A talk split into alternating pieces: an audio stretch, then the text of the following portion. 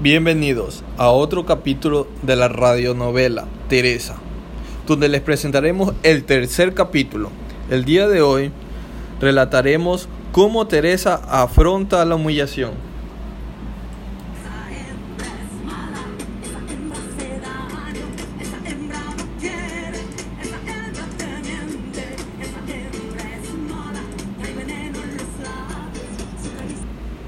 Joana, así que al fin te atreves a visitarme. ¿También quieres burlarte o solo vienes a ver dónde vive la muerta de hambre?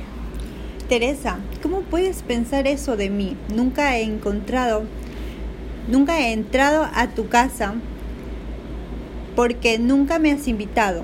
Pero yo, yo no tengo ningún problema de la forma en que vives y si vine es para ver cómo sigues, amiga. Bueno, como verás, en mis condiciones necesito muchas cosas que no ves. Dime la verdad, ¿cómo te sientes? Bien, no hay mal que por bien no venga. La humillación que pasé me hizo más fuerte y decidí que lo que pasó no va a hacerme daño.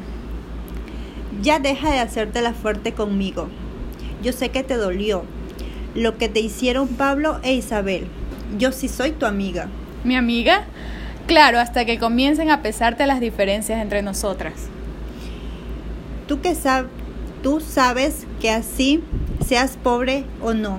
A mí no me interesa. Por favor, no me digas que la pobreza no te importa, Joana. Dime, ¿tú te harías novia de alguien que viva en esa vecindad? Ahora que me lo preguntas, la respuesta es sí pero que sea un buen hombre, trabajador, honrado y en especial que me ame. Estoy segura de que lo apoyaría para que siga adelante.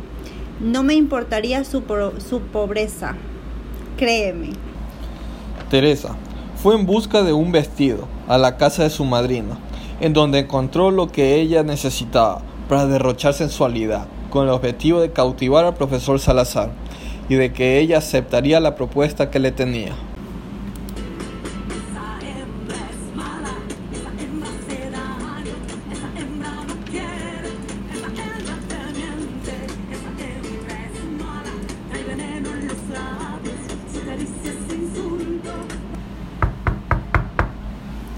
Hola, ¿quién es usted? Mi nombre es Teresa Chávez. Tú eres Teresa, su alumna. ¿El profesor te ha hablado de mí? Un poco. Bueno, me dijo que viniera a buscarlo y aquí estoy. ¿Tiene cita? No. Pues en ese caso lo siento mucho, pero él está ocupado con otra persona.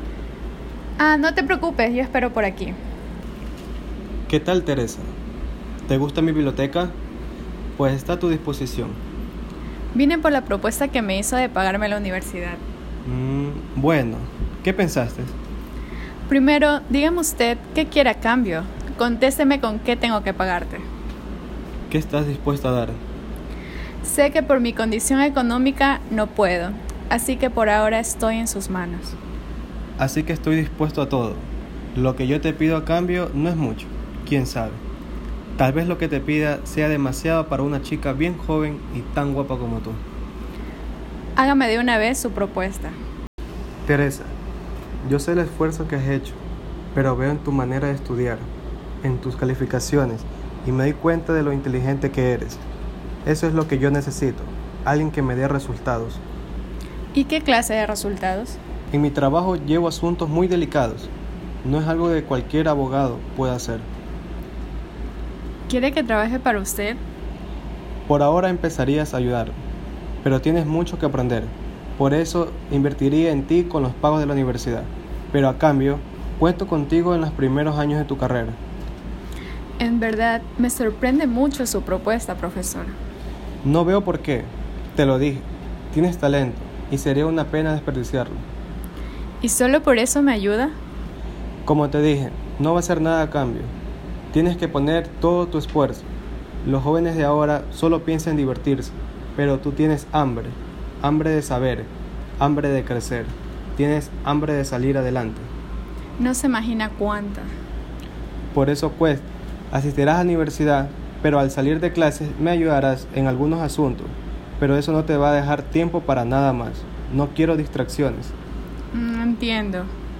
Quiero que a pesar de estarme ayudando a mí, quiero que sigas siendo la mejor de tu generación. Quiero las mejores calificaciones. ¿Aceptas? Por supuesto que acepto, profesor. Bien, entonces tenemos un trato. Claro que sí, profesor.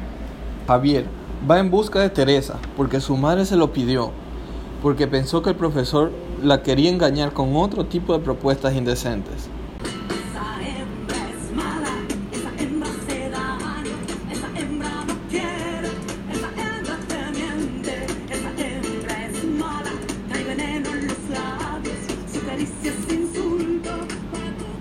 Teresa, no debiste haber venido aquí.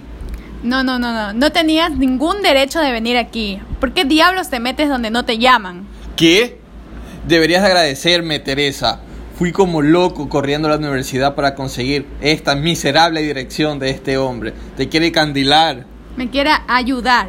te quiere hacer creer. Ahora te ofrece cosas, claro. Pero después te va a cobrar el favor. Date cuenta.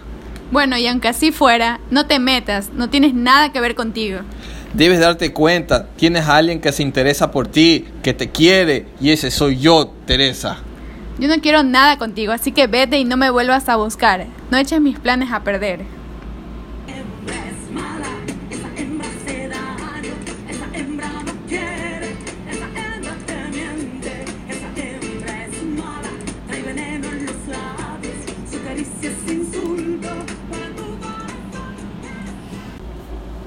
Gracias amigos por escuchar este tercer capítulo de la radionovela Teresa. Nos vemos en el próximo capítulo.